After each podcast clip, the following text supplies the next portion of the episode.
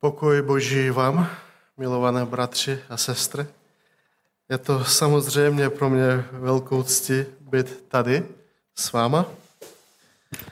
Víte, když potřebujeme udělat evangelizaci v Praze, tak pozveme vašeho kazatele. Když potřebuji s někým mluvit eh, o bratrské notě baptistu a říct pár dobrých příkladů, tak začnu sborem v Aše. A pokud chci někoho nasměrovat a dát mu k poslechu dobré kázání a vyučování, tak mu sdílím eh, váš YouTube kanál a vaši stránku. A teď, když budu chtít eh, někomu říci, že jsou sbory, eh, které se opravdu modlí a modlí se vyspělými modlitbama, takže a dost dlouho, tak budu zase mluvit o vašem sboru. Je to opravdu eh, velká vysada, že já můžu s váma sdílet eh, dneska Boží slovo a doufám, že mě budete rozumět.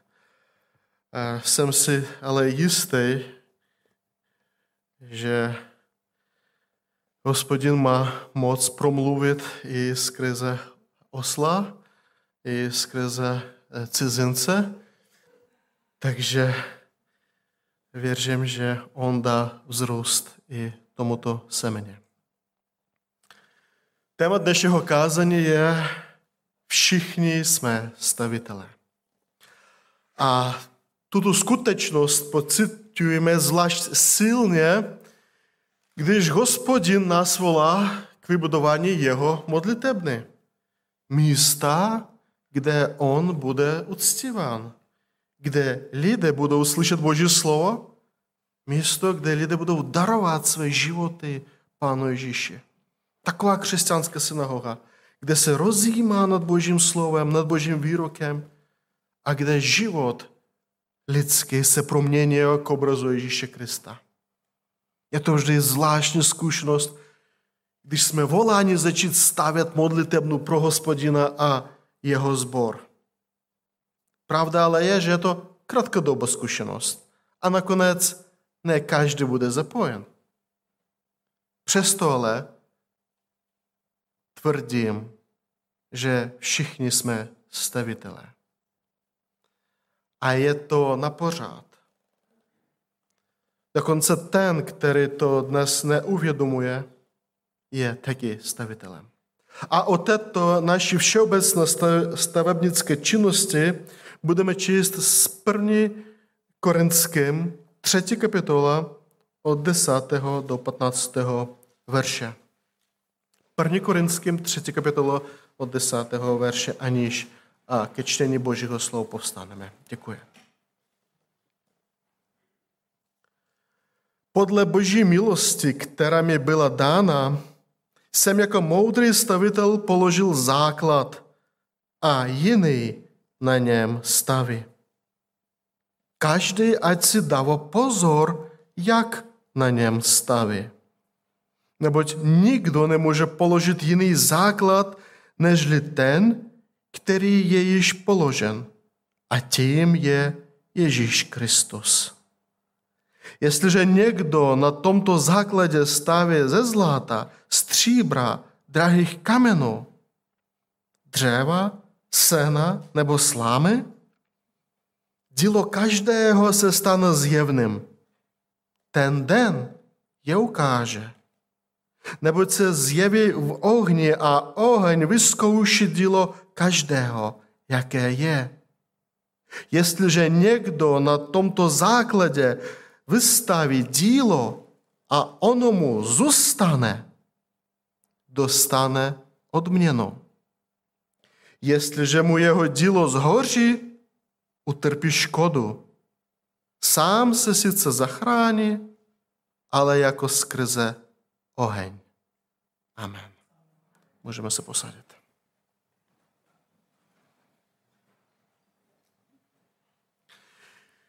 Když začneme přemýšlet nad tímto textem, který jsme přečetli, tak nám začnou vyzařovat několik důležitých pravd. Pravd, které mají vliv nejen na život tady na zemi. Ale pravd, které mají vliv na to, co se bude dít v onen den. Je to zajímavé, ale ten den,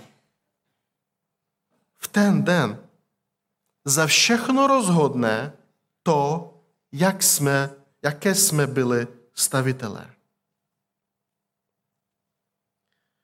Je to velice zajímavý a důležitý text, jelikož přivádí znovu zrozeného křesťana na jakousi křižovatku. Nevypadá to, že by to bylo křižovátka, kde křesťan má volit mezi dobrem a zlem, anebo mezi hříchem a čistotou. Není to tento oddíl. Tento oddíl nemluví o tom, že křesťan může jít cestou života, anebo může vybrat cestou hříchu. A když vybere cestu hříchu, tak tímto celou svou spásnou věc natolik znejistí, že pro něho budou platit slova, které čteme v Židům 10. kapitola 26 a 27. Neboť jestliže dobrovolně hřešíme poté, co jsme přijali jasné poznání pravdy, nezůstává již více oběd ze hříchy, nebož jakési hrozné očekávání soudu a zář ohně, které bude stravovat odpůrce. Dnešní oddíl není o tom. Ta křižovatka, na kterou stojí znovu zrozný křesťan dle dnešního texta, má něčím jiném. Tady se jedná, co má cenu v mém životě a co skoro žádnou cenu nemá. V 1. Korinském 3. kapitolu od 10. verše mluvíme o volbě mezi tím, co má smysl i ve věčnosti, a tím, co v onen den zhoří. Tento text mluví o věcech, které můžou obstát v ohni, které vyzkouší dělo každého z nás, jak to čteme ve 13. verši. Takže hlavní otázka teď není, zda jsem spasen nebo nejsem. Hlavní otázka teď není, zda mám jít cestou hříchu nebo jinou cestou svatosti. Hlavní otázka, zda všechno moje úsilí, které dneska vynakládám ke konání různých činů pro mého pána, zda toto úsilí, zda tato moje stavba má potenciál obstát onen den. Zda stavím tak, že ke svému spásení, které přichází z pouhé milosti, dostanu taky dodatečnou odměnu. Jak o tom čteme v 14. verši. A nebo utrpím velkou škodu. I přesto, že sám budu zachráněn jako skrze oheň. Verš 15. Víte, my kazatelé občas docházíme do takového zoufalého stavu, když začínáme kázat, bratři, sestry, služíte alespoň nějak, dělejte alespoň něco, snažte se alespoň trošinku. A samozřejmě tyto výzvy jsou na svém místě. Když ale chceme se začít bavit seriózně, pak podobné výzvy by se měly nechat stranou. V dnešním oddílu přece jde o něco mnohem většího. Nemluvme tedy o tom, zda jsme aktivní mnoho nebo málo. Nemluvme tedy o tom, zda vynakladáme hodně úsilí nebo málo úsilí. V dnešním textu jsme vyznáni ne k pouhé aktivitě, jsme vyzváni k drahé aktivitě. Ano, každý může být aktivní stavitel a vynakládat hodně úsilí, dělat hodně věcí, ale přijde ten den a najednou zjistíme, že i přesto, že jsme byli aktivní, celá naše stavba postavena ze dřeva, sena, nebo slámy. Občas křesťanů se zdá, že Gospodin ze své milosti přijme všechno a cokoliv mu dáme. Vždyť přijal nás takové, jaké jsme. Takže přijme i ten nej, dar, jen aby byl ze celého srdce. Zajímavé ale je, že tento typ uvažování v písmu nenacházíme. Ano, pamatujeme samozřejmě naši známou chudou vdovu, která dala nepatrný dar hospodinu. Ale pozor, dala hodně nebo málo? Bylo pro tuto vdovu samotný její dar velký nebo malý? Opravdu dala jen nepatrnou část z toho, co měla? A nebo dala všechno, co měla? Popřemýšlejme, kolik opravdu známe příkladu z písma, kdy hospodin někoho pochválí za dar, který nic nestojí. Nevím tedy, jak se zrodila myšlenka, že hospodin, že hospodinu můžeme dávat všechno, cokoliv, hlavně ať je to od celého srdce. Vždyť v desátém verši čteme, každý ať si dává pozor, jak staví. Je to přímo vystraha. Pozor, dávej si velký pozor, jak stavíš, z čeho stavíš. Kolik stojí tvůj materiál, který používáš ke stavení? Co přesně přinášíš hospodinu? Můžeme slyšet takový protiargument. Myslel jsem, že hospodin chce jenom moje srdce a nic dalšího. Je to pravda, opravdu zajímavé, jak dnešní pojem srdce se změnil eh, ve svém významu, v podstatě toho, co znamená v písmu. Mně se osobně zdá, že dneska pod pojmem dát své srdce Bohu rozumíme prožívat příjemné city při zpěvu křesťanských písniček. A pochopte mě správně, nemám nic proti příjemnému prožitku při zpěvu nebo modlitbách. Ale tady v tomto textu nejde o toto. Co tedy znamená mít své srdce u hospodina, odevzdat mu své srdce? Mít své srdce u hospodina znamená, že se neodvážím stavět z materiálu, který mě skoro nic nestojí. Pokud moje srdce patří hospodinu, pak se neodhodlám použít materiál, který není hoden boží slávy. Pokud jsem odevzdal své srdce jemu, pak budu stavět ze zlata, stříbra, a drahých kamenů, protože stavím na základě, který je Ježíš Kristus. Tenhle ten základ nezaslouží jiný materiál.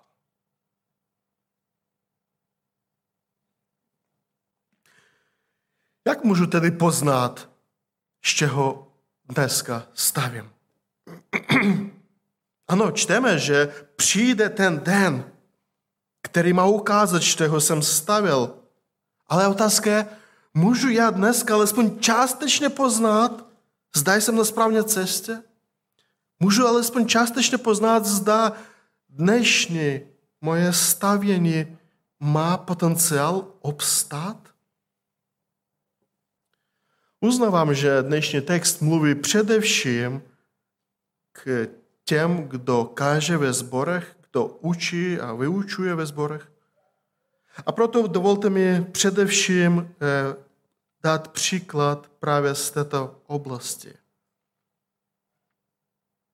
Pokud přemýšlím o dnešním mainstreamovém kázání a když o tom přemýšlím, nacházím i sebe v tomto mainstreamu, tak bych mohl eh, jakoby říci, že témata mainstreamových kázání jsou nasledovné. Jenom přečtu jakoby jako hlavní myšlenky.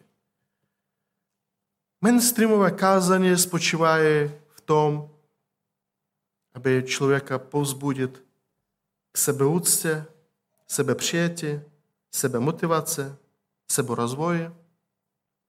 Mainstreamové kázání často mluví o tom, že Bůh tě má rád, Bůh tě nikdy neopustí, Bůh se o tebe postará, Bůh ti dává všechno, co chceš, Bůh tě přijímá takový, jaký jsi, nepotřebuješ se měnit.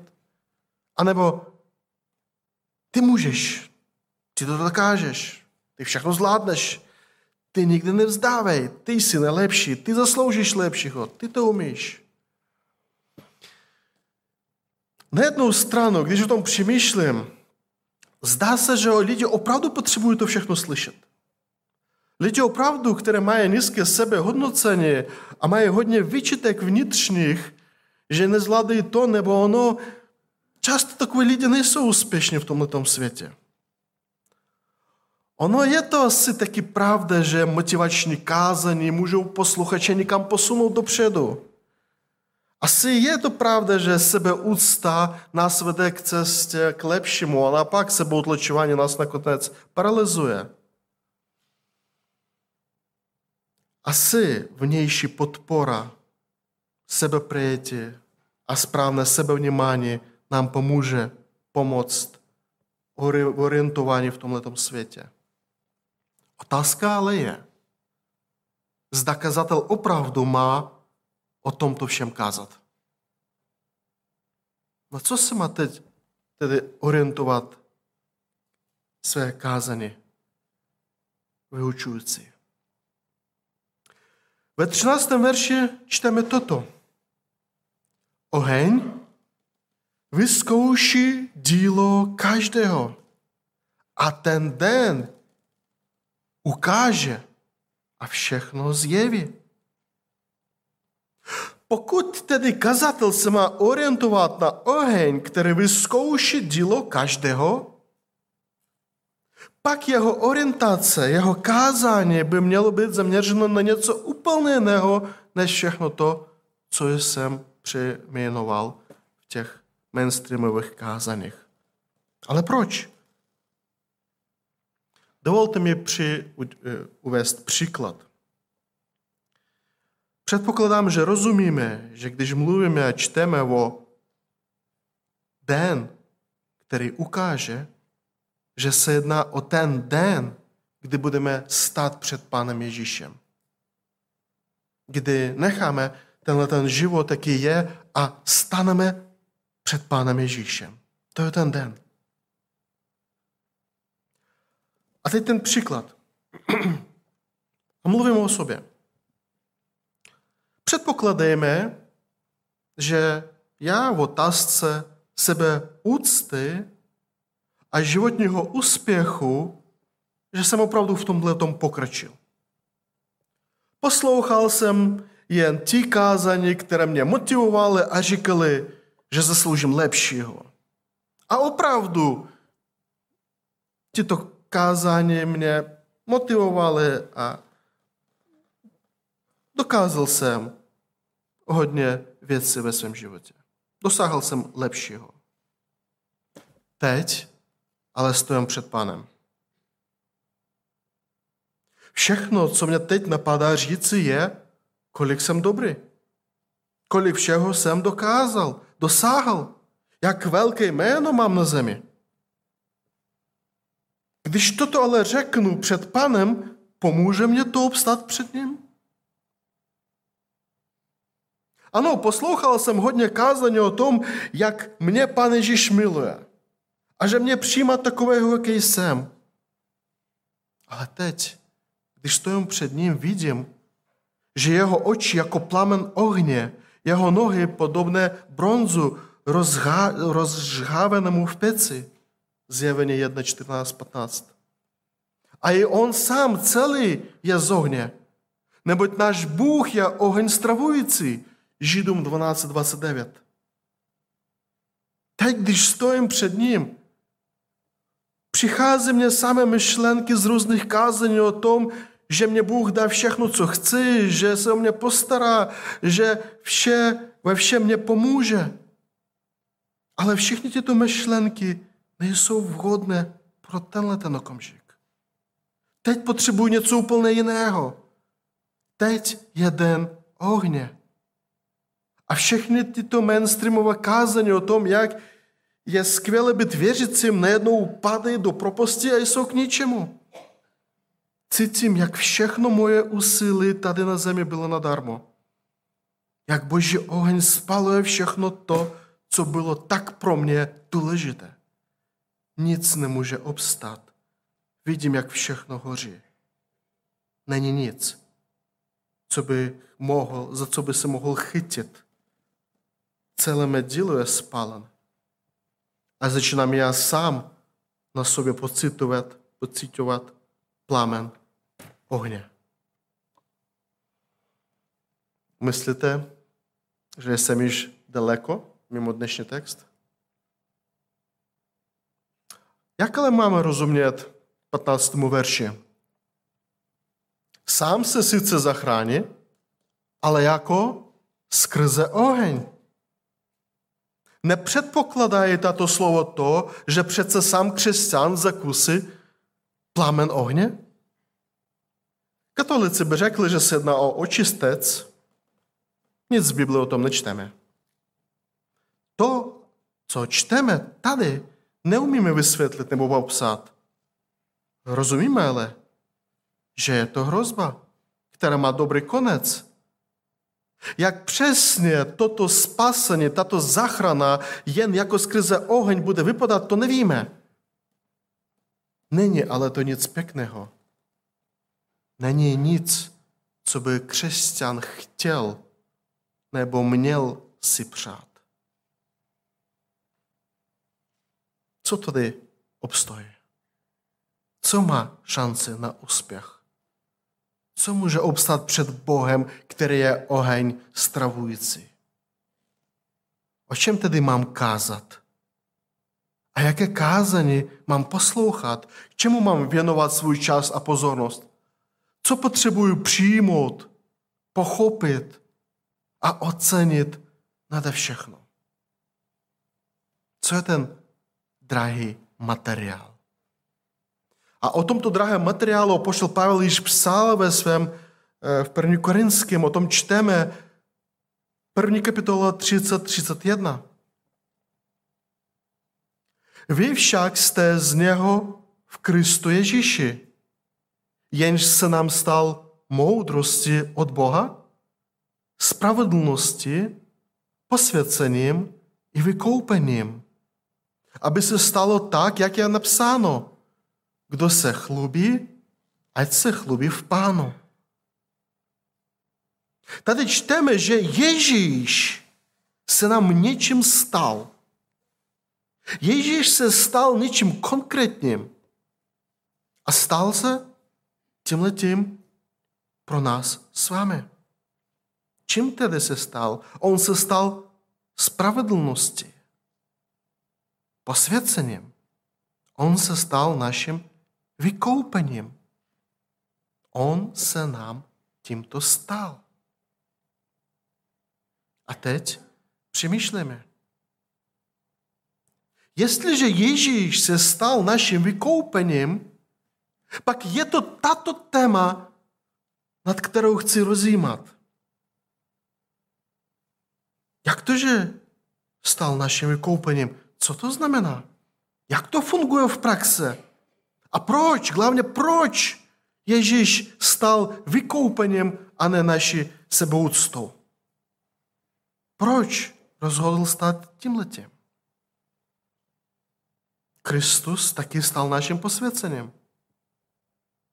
Toto je pravda Božího slova, to je realita. Ježíš stal naším posvěceným. Ale co to znamená? Jak to funguje v praxe? Není je to téma, nad kterou mám přemýšlet a snažit ji pochopit a přijmout? Proč on stal naším posvěcením a ne naším seberozvojem? Syn Boží stal naší spravedlnosti. Co to je?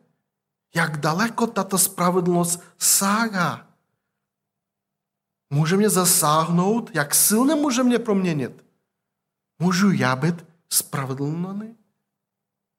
Proč on měl stát naší spravedlnosti a ne prostě nechal nás dokázat, že my taky něco můžeme a něco stojíme. Odpověď na toto poslední proč čteme v 31. verši.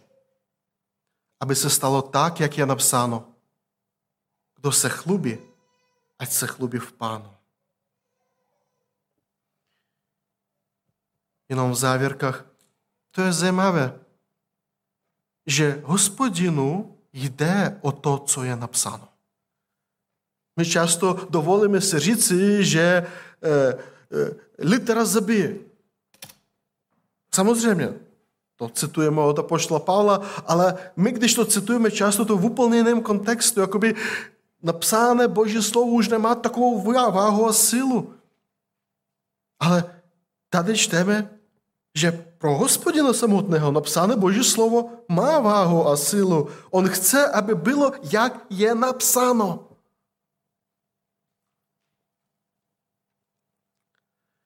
Jsou totiž věci, které my s vámi nikdy nezvládneme.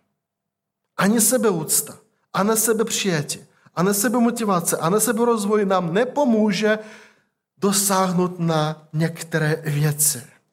A žijeme celou věčnost, pak nikdy nedosáhneme na sebe vykoupení. Potřebujeme Ježíše, aby nás vykoupil. Aby nás posvětil. Aby nám dal svoji spravedlnost. Když tedy uvědomíme, že bez něho na to nejcennější nedosáhneme, pak budeme chtít přijat jeho milost, kterou nelze dosáhnout žádným seberozvojem. Když potom najdeme radost z toho, že jsme byli vykoupeni drahou krví Ježíše Krista, pak následně nám opravdu nic nezbyde, než naplnit písmo a začít se chlubit v Pánu. Jelikož žádnou jinou chlubu nebudeme mít. Pak budeme chtít se učit žít v darovaném nám vykoupení. Co to je žít jako vykoupené dítě Boží. Budeme se učit žít tak, aby jeho posvěcení, jeho spravedlnost pronikala do všech hlubin našeho života, ve všechny sféře našeho života. Aby jeho svátost osvěcovala všechny stránky a oblasti toho, kdo jsme. Jedině tak budeme moci konečně, konečně nechat stavět ze slámy a začít stavět ze zlata. A v ten poslední den, až předstaneme před hospodina, který je oheň stravující, tak budeme pevně stát v darovaném nám vykoupeně. A budeme se radovat, že naše dílo, které bylo posvěceno a vykonáno v jeho spravedlnosti, naše dílo obstojí. A teď zamyslete, to, že naše stavba v den ogně obstojí, to, že budeme vidět, že to, co jsme dělali tady na zemi, má smysl i tam před hospodinem, to samotné pro nás už bude velikou radost a velikým darem. To, že nebudeme v onen den pocitovat spalující oheň, toto je již velikánská milost. Ale zamyslete se nad tím, že to všechno jakoby Bohu nestačilo. A ke všemu tomu, jak čteme, ještě ke všemu tomu dostaneme odměnu. Určitě nevíme, co to je za odměna. Jedině víme, že přinese ještě větší chloubu v Pánu. A chlouba v Pánu naroste enormně a celou věčnost budeme mít nespočetné množství důvodů k oslavování našeho Pána a Spasitele Ježíše Krista. Milovaně, bratři a sestry, tímhle tím krátkým slovem jsem chtěl jenom povzbudit a třeba je přesvědčit, aby jsme nebyli jen pouze stavitelé, což jsme, ale aby jsme byli stavitelé, které staví z toho nejcennějšího, nejdražšího materiálu. Nechceme být jen aktivní v církvi před Bohem. Chceme ale aktivně mít spoluúčast ve vybudování Božího chráma z toho nejdražšího materiálu. Nechceme promarnit svůj život, i když třeba v očích tohoto světa to bude úspěch. Ale v očích spalujícího hospodina nakonec to úspěch nebude. Chceme, až staneme před pánem, až přijdeme k tomuto dní, chceme, aby z jeho milosti naše stavba obstála. Chceme se radovat z toho, že hospodin nám dá i něco navíc. Je to veliká jeho milost. Jakoby nebylo dostačující nás zachránit. Jakoby nebylo dostačující zachránit naše dílo. On ještě dává nějaké dar, odměnu. Všechno jsem dostal z jeho milosti. Za co odměnu? Zas kvůli a jedině z jeho milosti. Ať hospodin nás tom vede a požehná. Amen.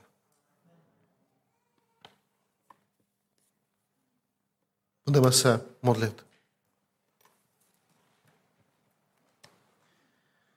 Gospodine, Pane náš, je velikánské tvé jméno. Ty jsi Bůh nade všechno. Ty jsi Bůh, který v písmu je popsán jako oheň stravující. A my jsme jen pozemský prach. My nemáme co ti přinést, nemáme co ti darovat. Přece ale ty voláš nás k drahé účasti na svém díle. A dáváš nám zaslíbení, že pokud budeme stavět z toho nejcennějšího, nejdražšího materiálu, tak ta naše stavba obstojí i tvůj oheň. Je to velikánská tvoje milost, kterou nedokážeme vysvětlit a pochopit. Můžeme ale jenom přijmout a radovat se. Pane Ježíši, tak pomůž nám nestratit to, co nám dáváš. A to zlato, drahé kameny, které jsi nám dal, použít je ve službě tobě. Pomůž nám nebyt jenom aktivní, ale pomůž nám aktivně stavět ze zlata, stříbra, drahých kamenů. Ukáž každému z nás v praxi, co to znamená. Co to znamená, když pracujeme, když vychováme své děti, když zvěstujeme evangelium, když přicházíme na zhromaždění, když čteme písmo, když se modlíme ve všech sférách našeho života. Ano, dokonce když odpočíváme, ukáž nám, jak můžeme stavět tvůj chrám z toho nejdražšího materiálu. Daj nám se radovat z tvé milosti a kvůli tvé milosti i vidět, jak náš život nebyl marný na zemi, ale obstal před tebou. Ať tvé jméno je oslaveno, náš jediný Bůh, Otec, Syn a Svatý Duch. Amen.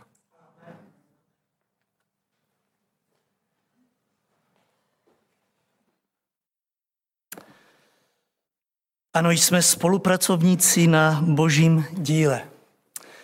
Bratře sestry, kdybych teď vám rozdal každému nějaký lísteček s propiskou, abyste napsali, co si pod tím představujete. Být spolupracovníkem na boží díle. Určitě každý z nás by tam něco napsal tak, jak ta jeho představa se nese. V každém případě slyšíme tam takové to já a ty. Jsme spolupracovníci. Já tady, ty tady, ty tady. Vidíme sebe, vidíme boží lid, vidíme církev, vidíme zbor. Ale víte, v ekumenickém překladu je tam odkaz pod čaru do vysvětlivek a tam stojí, myslím, že tady v Kralické Biblii, jsme spolupracovníci Boží. A jíhle, teď už se z toho ztrácí ten druhý vedle mě, ale v hlavním místě stojí náš pán. A my jsme jeho spolupracovníci. On položil základ, kterým je Kristus. On volá další a další, uděluje dary a my jsme jeho spolupracovníci. Pojednou už nevidíme nutně člověka, ale vidíme v centru jeho. Spolupracujeme s ním. To je jako když vás někdo přiřadí k tomu a onomu předákovi nebo vedoucímu a vy jste jeho spolupracovník. Spolupracujete s Bohem. A proto ten důraz, proto si dejte pozor. Co dáváte vedle toho, co on, co kladete, jaký materiál používáte. Víme, že Bůh nepoužívá nic podřadného. Tak jsem musel během toho kázání přemýšlet, stačí, když jsem tak spolupracovník na božím díle, spolupracovník boží, stačí mi k tomu nadšení? Víte, někdy, jak říkal bratr, vedeme lidi k tomu, aby byli nadšení, aby byli horliví. Stačí to? Já si vzpomínám, když jsme stavili tento dům, už tady byla deska, eh, v prvních dnech jsme eh, s bratřími eh, položili, myslím, dvě řady cíhel, pak nám přišli pomáhat bratři z Rumunska a oni přišli s obrovským nadšením. A začali stavět. Bratr Jinda jim řekl, jak to mají, co, a odešel si odpočinout. A já byl nadšený jejich nadšením. Ale jenom do chvíle. Potom jsem utíkal za bratrem jednou a říkal, bratře, pojď tam. Oni jsou strašně nadšení. Bratr říkal, to je dobře. Říkám, bratři, je to dobře, ale my tam potřebujeme okna. Ale oni jedou furt, tam už by měli začít okna. A tak bratr se obul, přiběhl a skutečně museli jsme asi dvě řady dávat dolů, protože oni v nadšení stavěli. Ale to bylo málo být nadšen. Bylo zapotřebí také, aby to eh, někdo hlídala, dával pozor, co se dává a kam se to dává. Takže ať Pán Ježíš Kristus i tím, co jsme neslyšeli, nás vede k tomu, aby dílo Boží rostlo. Ale tak, jak Bůh chce a tím, co Bůh chce. Protože jedině, když Pán Bůh bude tím, kdo bude stát v centru, vaše a moje práce bude přinášet užitek. Ať Pán Ježíš i tohle slovo požehná. Děkujeme, bratře Legu.